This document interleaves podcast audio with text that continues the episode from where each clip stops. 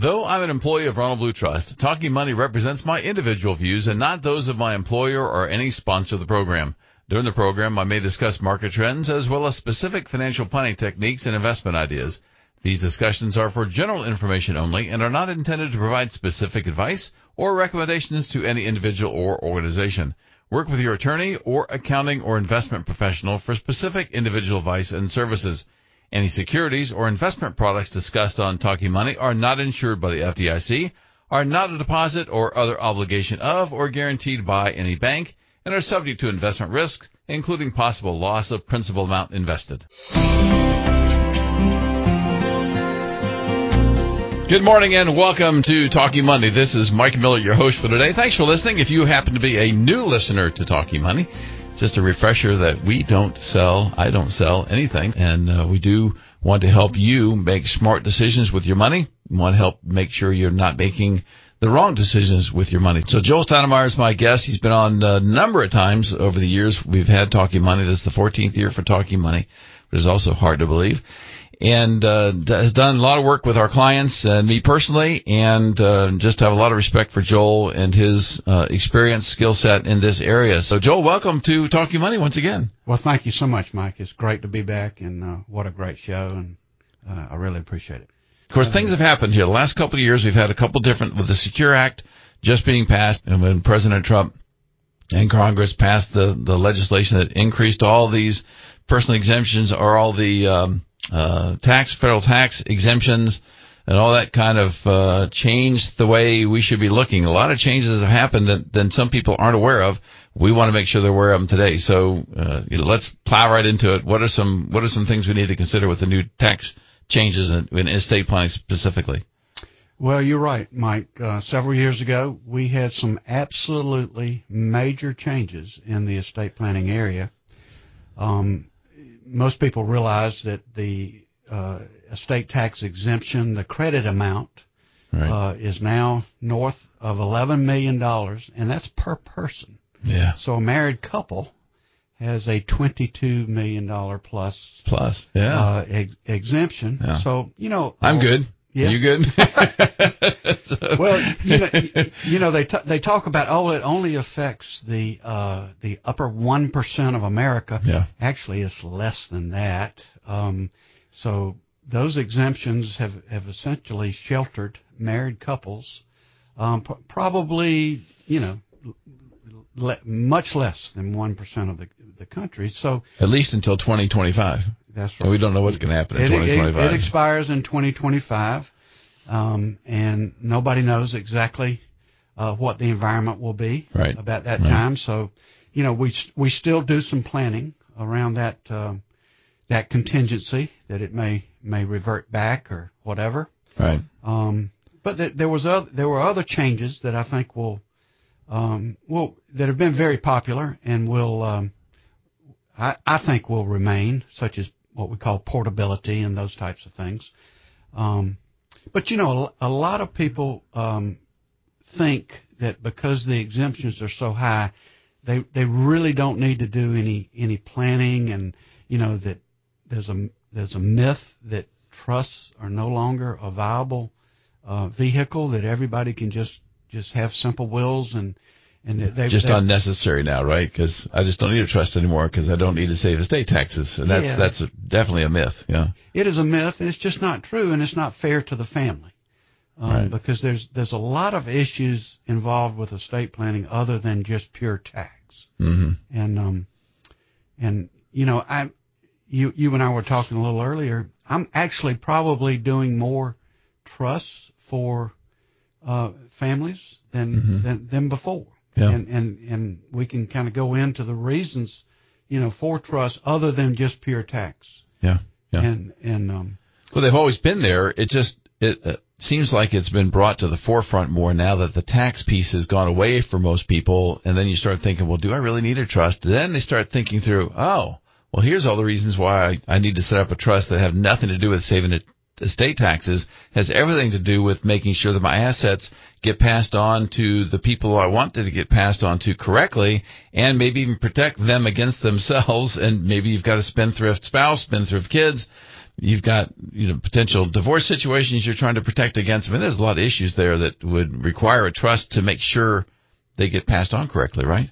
Uh, absolutely. And and another factor is probate.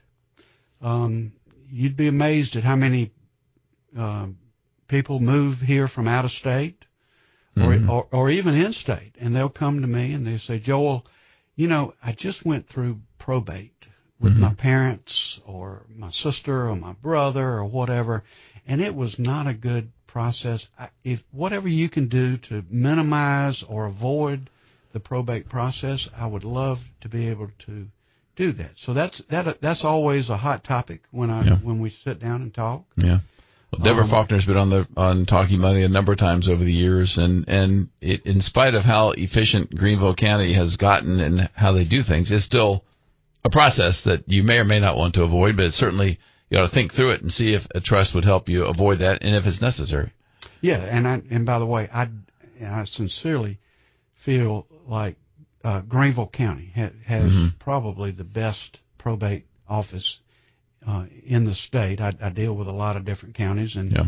um, uh, it it really is good, and it it's certainly compared to what the horror stories I hear from people moving from New York or Right. California Yeah. or uh, you know other other states. Um, South Carolina and particularly Greenville County um, is you know it, it is a lot easier to Yeah, work with than uh, than than uh, what I otherwise hear. Right. So we have a lot to talk about in estate planning, and there's a lot to this. And I know uh, callers generally have a lot of questions in this area, so we've got certain things we want to talk about. We'll be right back.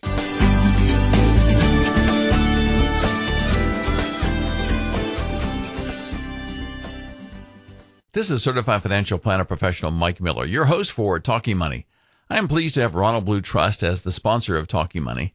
As a trust company with clients in all 50 states, Ronald Blue Trust can serve as trustee, backup trustee, or even personal representative, what we used to call the executor or executrix. This can be a valuable service, especially if you'd like to pass on your values and not just your valuables to your heirs. Your heirs will probably have one of two perspectives. Either they will say something like, What am I going to inherit? which is usually the common uh, perspective, or they will ask, What is going to be entrusted to me? What talents will I be responsible to manage? Tim Kimmel, Director of Family Matters, said it well. Quote, You can't leave character to your trust account. You can't write your values into the will. You can't bank traits like courage, honesty, and compassion in a safe deposit box. What we need is a plan, a long-term strategy to convey our convictions to the next generation. Unquote. Estate and trust planning are about much more than saving taxes or simply making sure your assets get transferred efficiently to your children. You can find out more about Ronald Blue Trust at ronblue.com or 1-800-588-PLAN. That's 1-800-588-7526. Now back to Talking Money. This is Mike Miller. You're listening to Talking Money. Joel Stoudenmire, my guest, with Nexsen Pruet here in Greenville. All right, so Joel, before the break, we were talking about how many people don't think that a trust is needed anymore because the state tax exemption is so high. And so they think, okay, I don't need a trust, but a lot of reasons why people need a trust and, and maybe even people who have had their trust set up in su- such a way to take advantage of the old law maybe need to think about changing that, adjusting it some to make sure they don't cause a an issue they really hadn't planned on because the new change made they don't need to do like they used to with these um, I guess we call these old formulas some that use the old formula trust. So let's talk about the changes that happened and how people might want to think about adjusting that. Yeah, um, Mike, it's it's very common to to have a married couple come in. Um, they had their documents done back in the late '90s, early 2000s, when the estate tax exemption was somewhere around anywhere from 750,000 to a million and a half or two million or I still remember 250,000. Oh, I do too. I wasn't going to date myself that much, but, um, but you know, their their documents were done back in those days, and uh, it was pretty common to see that everything would go into what we call as a credit shelter trust. Some people call it a bypass trust. Um, and if you fast forward 20 years now, um, they look at that and they say, man, I, I, I sure don't want that. That's no longer applicable to my situation. Mhm. Um, and I said, well, you know, a lot of our planning now is not so focused on estate planning where you've got the exemption at $11 million. Um, but there's more, f- just as much, if not more focus on income tax planning. where more people would would take have an advantage by focusing on the on the estate planning uh, for a long time because the estate tax exemption has been high enough. Really, it didn't apply to a lot of people for a long time, but then they forget about the tax planning part. That's so crucial. Yeah, the, the income tax planning. Um, and, and a lot of people don't realize that when someone dies, uh, as a general rule, their, their assets get what's called a step up in basis. So if, if dad bought a stock at a hundred dollars 15 years ago, hmm dad dies, that stock is now worth $300. Uh, whoever inherits that from dad, usually mom, Yeah. mom's going to get a step up in income tax basis of $300. Fair market value at the date of death. Right. Um, That's a huge deal. oh, When she it- goes to sell it, when she goes to sell it, if she didn't get that step up in basis, she's going to pay tax on a $200 gain. yeah, um, when she goes to sell it after dad dies, um, there's not going to be any income tax at all. yeah, And a lot of people don't realize that, you know, dad gets older and all of a sudden they say, well, let's, let's gift all this money to the children. right. Um, No. yeah, you, you know, but, well, people don't realize that when you make a gift, there's, there's, instead of a step up in basis, it's what's called a carryover basis. right. So the children will get a hundred dollar basis, and if they then tell turn around and sell that stock, they're going to pay gain on it. As opposed to if they inherited it, there would be absolutely no income tax Yeah. uh, paid on that. Plus, and I and and on the financial planning side, when we help clients try to figure out what their basis is. Uh, so even sometimes when they're alive, when they say, "Oh yeah, I bought this stock through payroll deduction. I bought this stock over the years. I've been reinvesting all these dividends. So every every uh, and buying more stock with the reinvested dividends. So I've got new basis for each of those shares that I bought. Like trying to figure out what is really your basis, and if I just uh, pass it on through my estate, I don't have to worry about figuring any of that stuff out. It's just stepped up to whatever the current price is, and I'm done. Absolutely. Yeah, And you know, Congress has debated over the years about eliminating step up in basis because it's such a huge benefit, or at least some members of yeah, Congress. yeah, yeah. But they've gone back and that. forth about that, and I was really uh, more concerned about that really than it was some of the other estate tax provisions if they did away with the the step up in basis because that benefits. You know, if if the even the some of the ones who are in favor of more taxes uh, would think about that, it's really hurting their the lower income constituents because of the not getting the step up in basis. Yeah, think think about the farmers who have had a Yeah. farm in the family for Right. years and years. They bought that that farm for fifty thousand dollars Yeah. uh twenty thirty years ago. Now the farm's worth two, three, four, five million dollars. Yeah.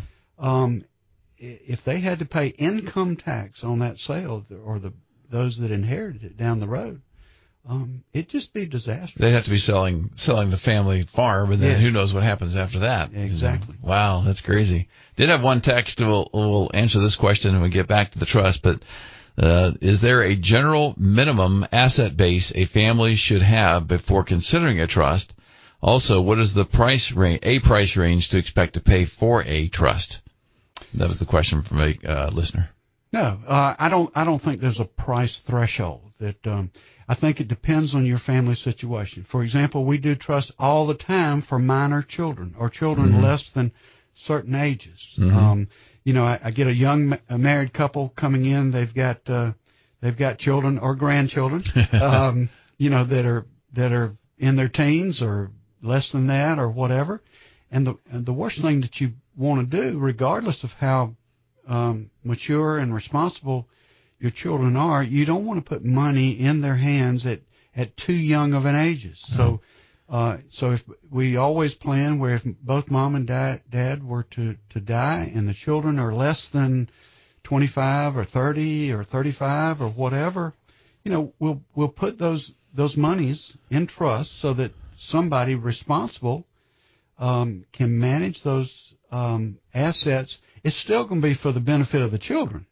But but right. but the trust will be designed so that the money can be spent for their medical needs, their education, uh, or their support, taking into consideration other resources Right. that they may or may not have.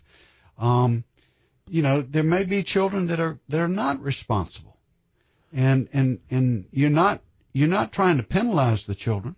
You're trying to provide for them. Well, it may not be just the child too. It could be their their grown married with a spouse who is not responsible, and is, is as long as one of them's not responsible, then you may have an issue.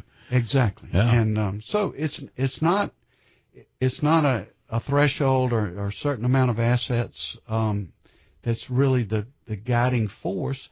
It's it's your particular family situation and how you want to provide for them and um, just just to make sure those kind of things.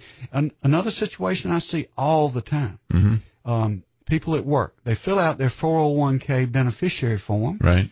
and the primary beneficiary will usually be their spouse, and I and I agree totally with that. Mhm. And then they'll naturally provide that that if the spouse is not alive, it goes to the children. Right. Well, if the children are 10 years old or 12 years old or Right. even 17 or 18, they don't realize that you know those monies going to at that young an Yeah. age. Um, so we'll we'll usually get the clients to change that beneficiary form, put it in a ch- trust for for the children um, until they're ages that they they think they will be more responsible. Right. Yeah, that's and that's a key. They they may seem responsible at, at 16, but then once once they get uh, you know a couple million dollars inherited, they may not be as responsible as you thought they were going to be all that time. All, all of a sudden, there's a Maserati in, Yeah, the, right, yeah. in the front Yeah. yard. Where did that come from? And their, and their college education drives up in a Maserati. Yeah, that's what, that's not what you really wanted to have happen there.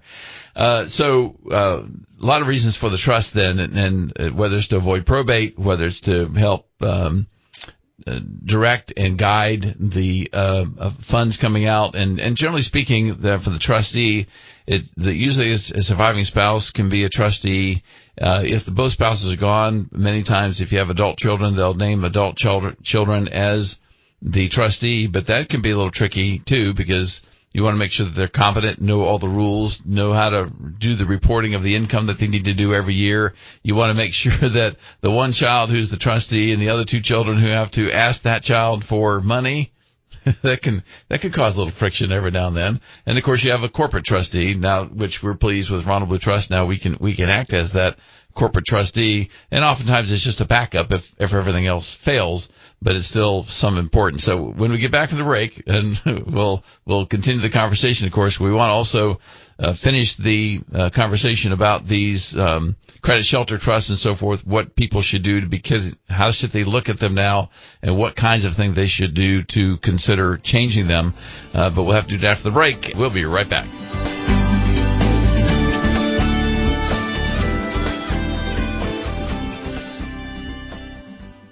Ronald Blue Trust is pleased to sponsor Talking Money.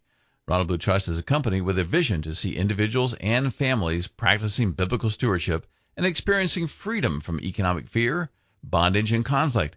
They want their clients and their families to enjoy debt-free living, free to answer the call to ministry or whatever their passion is, feeling at peace with their investments and the way they are being professionally managed to help accomplish their financial objectives so they can focus on other aspects of their lives and help clients make wise financial decisions, live generously, and leave a lasting legacy. As a trust company, Ronald Blue Trust Advisors come alongside the next generation to help transfer your values and help you leave your lasting legacy. If you're a business owner, the Business Consulting Division can help you define your company's culture and, very importantly, then help convey that culture to the next generation of leaders in your company. Find out more about Ronald Blue Trust at ronblue.com or 1 800 588 7526. That's 1 800 588 7526. Now back to Talking Money. And welcome back to Talking Money. So glad you're with us. I've got a couple of folks trying to get in. We'll get to those in a second. Before the break, Joel and Joel Stoudenmire, my guest, uh, state planning attorney, uh, just um, well respected in the community, and of course well respected by us at Ronald Blue Trust, and formerly, of course, Plan First. And uh, we're talking about trusts and talking about the different kinds of uh, reasons why you might have one, in addition to tax savings. So, uh, Joel, you talked a little bit about the the formula trust, the the credit shelter trust, and bypass trust, and those kind of things that people may have. So we talked about uh, stepped up in basis and how that's affected um, by that. So let's also talk about explain to us and explain to listeners about the things that they may want to consider doing differently, at least what they want to look at with those credit shelter trusts and how they may want to restructure it if they're not structured right already. Yeah, Mike, we see a, a, a lot of people that, like I mentioned earlier, um, had their documents done back in the late 90s, early 2000s, or even Yeah. even later, and they've they've got where the um, the assets automatically, no discretion whatsoever, automatically go into that credit shelter trust, Right. and that really creates a lot of inflexibility and um, Especially they're saying or the maximum amount allowed for the estate tax exemption goes into that trust. That's right. And Right. that's, that's the typical formula. Yeah. That is the first, uh, under that formula, the first 11 million will go into that trust and, and the terms of that trust may, uh, may absolutely not be what they currently want. And they don't realize they've got that. Right. And they don't realize that it's automatic. There's no discretion involved on that. Right. So what we'll do is we'll look at that and, and, and the fact that we've got now got what's called portability, which means that it, it back in the back in the day before portability, we were we were doing a lot of work where we were titling assets, fifty trying to get fifty percent Right. in the husband's name, fifty percent in the wife's name because you didn't know who was going to die first. That's no not longer as critical with portability. Um, and what what we're seeing a lot of is in order to keep things simple, um, one spouse will just leave everything directly to the other spouse, but we'll put a provision in there. It's called a disclaimer provision that if for whatever reason, uh, after death, the surviving spouse wants to disclaim some assets and actually get them into that credit shelter trust, we've, we've got that flexibility to do that. Um, let me mention a couple of other reasons why Okay. trusts may be still in the forefront. All right. Then we'll get to the callers. Um, second marriages Ah, with additional that happens every now and then these days, every doesn't it? every, Yeah. every now and then. um, you know, we we see a lot of second marriage situations, and one spouse will say, you know, I I, I, I love my I love my spouse. I want to leave assets to them, but when that spouse dies after me, I want to make sure that that that my assets go to my, My children Yeah, not and not children. my second spouse's Right. children. And Right. that's just natural. Sure. That's just natural.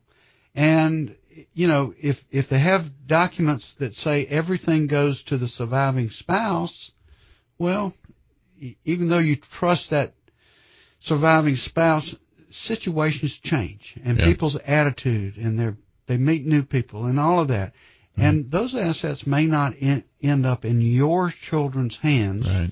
when it's all said and done. So we we we see a lot of we can design the trust where the the, the spouse, the surviving spouse still gets the benefits, the surviving spouse is still taken care of, but when that surviving spouse ultimately dies, um, his or her natural born children are the ones that are rewarded. Yeah, there's also thoughts about remarriage. So what if one spouse dies and, and you want to protect those assets in case the, the surviving spouse does remarry and then there's even another new set of children maybe involved because you could get pretty complicated with this stuff. Yeah, and you look at the statistics. Yeah. Um, I know that, you know, um, husband and wife come in to see me and they say, "Oh, if if John dies, um, I, I I know I'm I'm never going to remarry. I, I I'm, that's that's not what the statistics. Yeah. Well, it's more They're at. likely that she may not remarry, but he probably will. if he, if something happens to her, he's probably going to remarry. Yeah. Uh, statistics uh, bear that out too. Yeah, and you know, it, it's it's just a fact of life. Okay. Um, All right. Did you have one other thing about trust? Uh, uh, one of the reasons somebody may use a trust. You said maybe you had a couple things. You want to go to the callers? let's go to the call. Okay. So let's go to Wayne, who's calling us from uh, Greenwood. Wants to clarify something. Good morning, Wayne. Welcome to Talking Money. Good morning. You did an excellent job on differentiating between gifts and assets that pass through probate. But one thing I don't think I've ever encountered in all the years that I can be certain, and I need to clarify. When a trust is set up and the creator dies and the beneficiaries decide to sell real estate or stocks, does that basis not go back to the creator of the trust his basis, uh, in other words, the donor's adjusted basis, or does it get a stepped up basis like it when it does when it passes through probate? Uh, Wayne, as a general rule, when it passes through probate, it will get a step up in basis. Right, I know that. Okay. So what's But the, if a trust doesn't pass through probate, does it not get that stepped up basis? No, it will still if if the the majority of the trusts are what we call revocable trusts, and um, when the assets are already in that trust, when a death occurs, those assets, even though they don't go through probate, will still get a a step up in basis. Um, and when they when they pass either to the surviving spouse or to the children, um, there there will be a step up in basis. so what about if the assets With assets? a so- revocable trust. Yeah, so I'll, so I'll clarify Okay. something. So if if the assets go into one of these bypass trusts we're talking about, so it act, uh, at at the first death it goes to the kids, gets a stepped up in basis maybe at that point, but then that that trust stays in existence for you know 20 years, and then uh, that that trust the surviving spouse dies, and so that trust then passes on to the kids. At that point, there's not a step up in basis for that kind of trust. Is that correct? That's correct. Yeah. So there are times when it doesn't get a step up, depending on what kind of trust it is. But a revocable trust, certainly that does. Yeah, and what um, what a lot of people, what one thing we do plan for now, for example, is um, when when the let's just use the example the father dies and he leaves everything to his spouse, the mother. There's a step up in basis at that time. Twenty years later, the mother dies. There's another spe- step up in basis. So you can, if you, if on the right planning, you can actually get two step step up in basis. Um, whereas with the old credit shelter trust, you you you get a step up in basis on the first death, but not the second death. Yeah. Does that help, Wayne? Yes, well, I I already knew that about the surviving spouse, of course, getting the stepped up basis and then Right. another stepped up basis when she dies. Yes, yes, that helps certainly revoke the type of trust. That's what it comes down to. Yep. Yep. Good planning. All right, Wayne. Thanks for the call as always. Thank you. All right. So let's go ahead and switch to John, who's also calling us from uh, Greenwood. This is our Greenwood day again. So hey, good morning, John. It's, it's, it's Greenwood Old Home Morning calling in this morning. Sounds like it. I've got a probate probate and trust issue question, actually several of them. I'll try to be uh, straight to the point on this. I was a, uh, I've got a dog that's having a problem here in the background. Let me move her.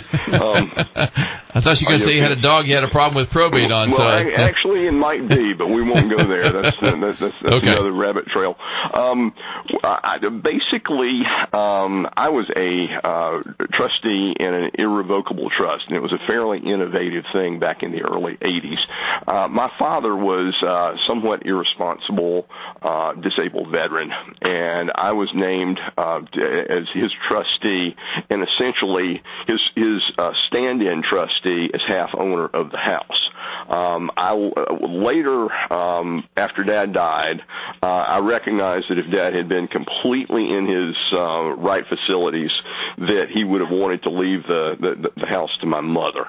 So uh, what I wound up doing was was going against the trust and uh, putting everything back in mom's name as opposed to selling the house and doing everything else. Fast forward uh, to 2019, and my mom died back January 3rd, 2019. And so I had this this previous standing where I was also her personal representative, or as it was called back then, executor. And um, so anyway, we went into full scale probate and it was one of the worst probate fights that that one particular prominent attorney down here said he'd ever seen.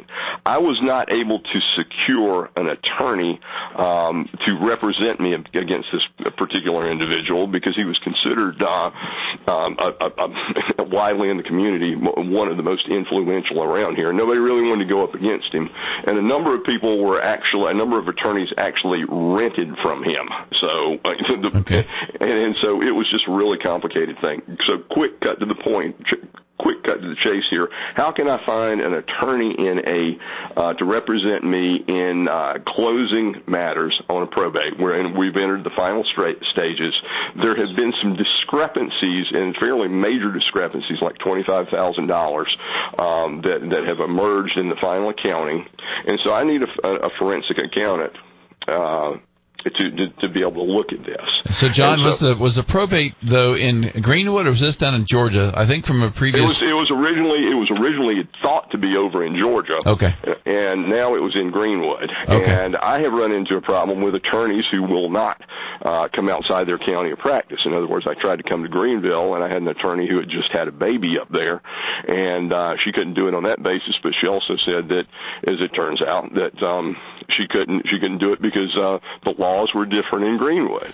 And I just went, what? That just sounds astounding to me. Yeah, yeah. And I and I, I think it was an excuse. I don't think it was really true, but um, she she said that she couldn't represent me in Greenwood because she was based in Greenville. Okay, so John, I'm going to have you hold just if you if sure. you don't mind holding through the break. We're past time sure. for the break, and then uh, and we'll I'll shut up. That's fine. The, the, we got the question, so you can hang on, uh, and so I, we can I'll, follow I'll up. and make room. That's okay. fine, no problem. So sure, uh, we'll we we'll uh, come back with John's question or try to get the answer to John's question. Thanks. When we come back from uh, this break. We'll be back in just a couple of minutes. This is certified financial planner professional Mike Miller, your host for Talking Money.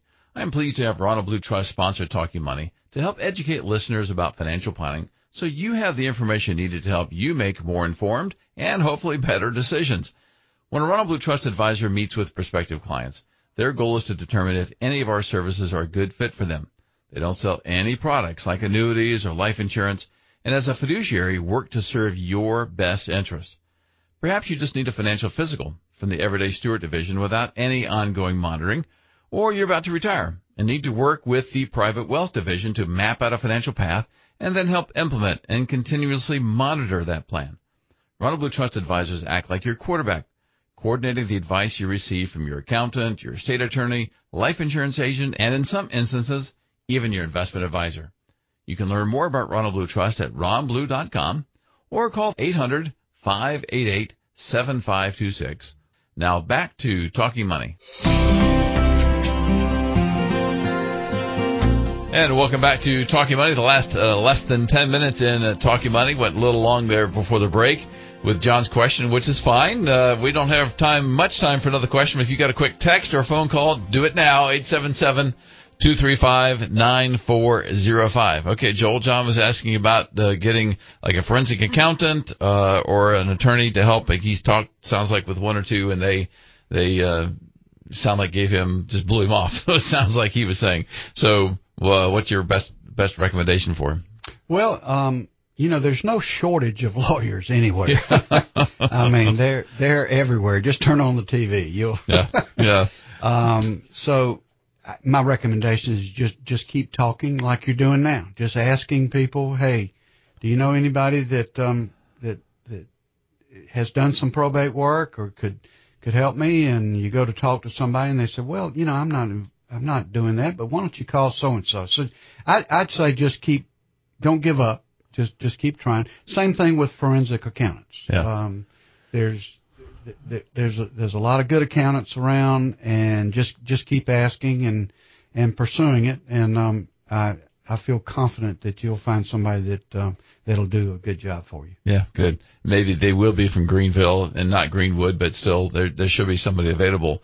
All right, so Joel, the one of the main issues we've been discussing today had to do with the formula trust, had to do with the, the formula trust, meaning the credit shelter trust or bypass trust, and we talked about um, the dangers that may be there if it doesn't really do what you originally wanted it to do. So before we leave that subject completely and hit maybe a few other things before we're finished today, so the the main advice it sounds like is to to look at the document again and see if it really says what you want it to say in light of the new changes with the tax law.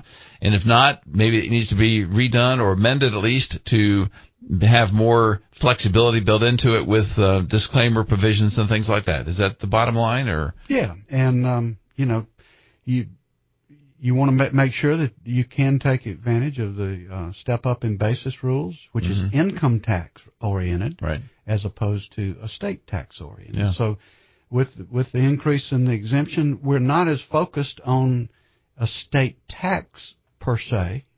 We're more focused on income tax savings, um, but from an estate tan- standpoint, not estate tax, but just pure estate standpoint, um, there's so many things that we still want to plan for to yeah. make things um, progress the way that you want them. And there's one asset that I see, and I'm sure you've seen uh, very frequently misunderstood, and that is the the deceased person's, the parents' personal residence. So they have this personal residence that maybe they bought 40 years ago for 20 grand, and it's now worth 100. Maybe it's still not worth a ton of money, but that's that's a big increase. There's an 80,000 gain, or maybe it's worth $200,000 now, but they only paid 20,000 for it.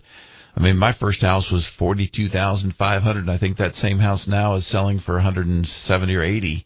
Uh, just an old ranch, old ranch style house. And, and so a lot of people don't think about, okay, if uh, uh, maybe they try to move the house out of the parent's name because they want to make sure they qualify for Medicaid or something like that. And then they, so they take it out of the names and essentially make a gift before death. And then at death, they go to sell the house and find out, and, and the person, the parent never did go under Medicaid. They just, they died of a heart attack or something else more suddenly. And now they're going to sell the house. And guess what? Yeah, and, big and, gain. And, and it's not their principal residence, so they're right. so they're not eligible for Yeah. the you know for the exclusion. Right. Um, so all of a sudden, um, they they've got the same basis as their parents, Yeah. as opposed to a step up in basis. And they said, well, "What do I what do I do?" And I said, "Well, Move into the house. Yeah. I mean, you could move into the house, make it your primary residence for two years, and then get the exclusion. But then, of course, sell your other house, and you get the exclusion for that. That's- move to the new house if you Yeah. want to stay in mom's old house, and then stay there for a couple of years, and then you can sell it if you want to do that kind of work. If it's worth it to you for all that moving trouble. yeah, that that could be pretty awkward, but yeah, yeah. But it's a Uh, possibility. It is a way to to to get around that if you wanted to. But that's right. there's still a lot of work to do. It is. Okay, so we've got about five minutes here left. Uh, some other things that, that we see quite frequently that people, and, and a lot has to do with this step up in bases as well, but not necessarily that. So a lot of uh, people will use this transfer on death or payable on death registration for a bank account, a checking account, or a brokerage account, maybe even their home and so forth. Uh, and a lot of times they're doing it just to save money for the to not have to, to do a will.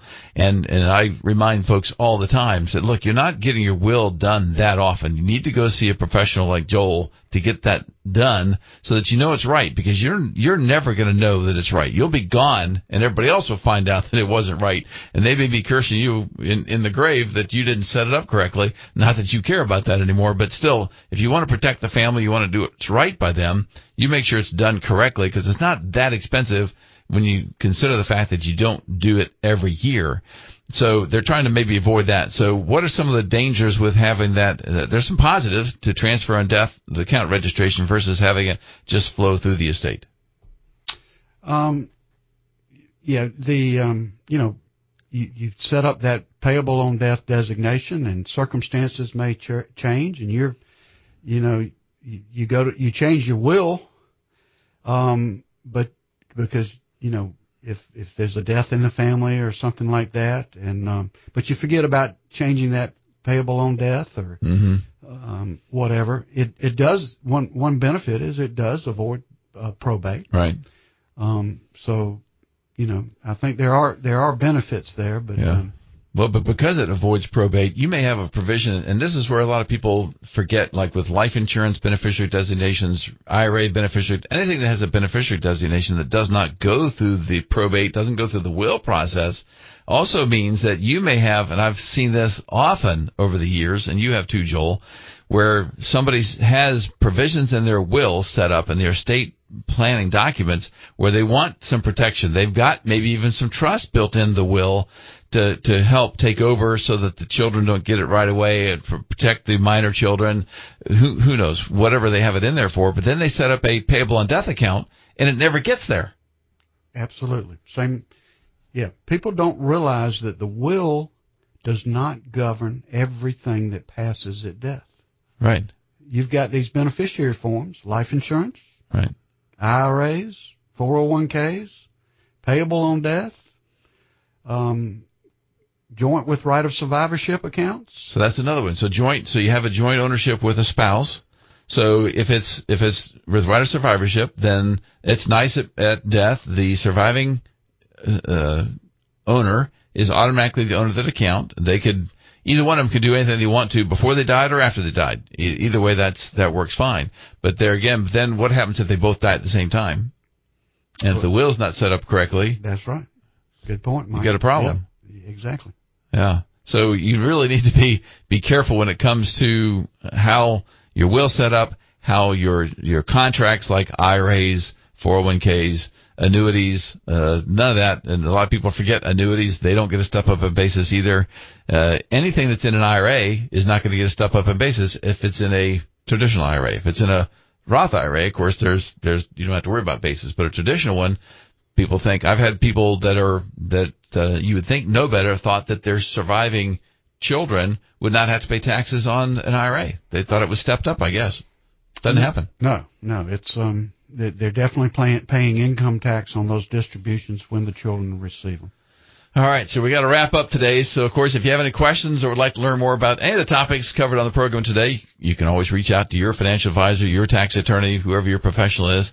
We do believe it's very important to work with an advisor who shares your values, though, and your biblical worldview. So, if you want more information, please call 800 588 7526. And Joel, your phone number. If somebody wants to call and get in touch and see if they would like to uh, get some documents, get you to review something, what's your phone number? Absolutely. 864-282-1127. 282-1127. Yep. All right, we're, we're about out of time here, so we'll see you next week for the next edition of Talking Money.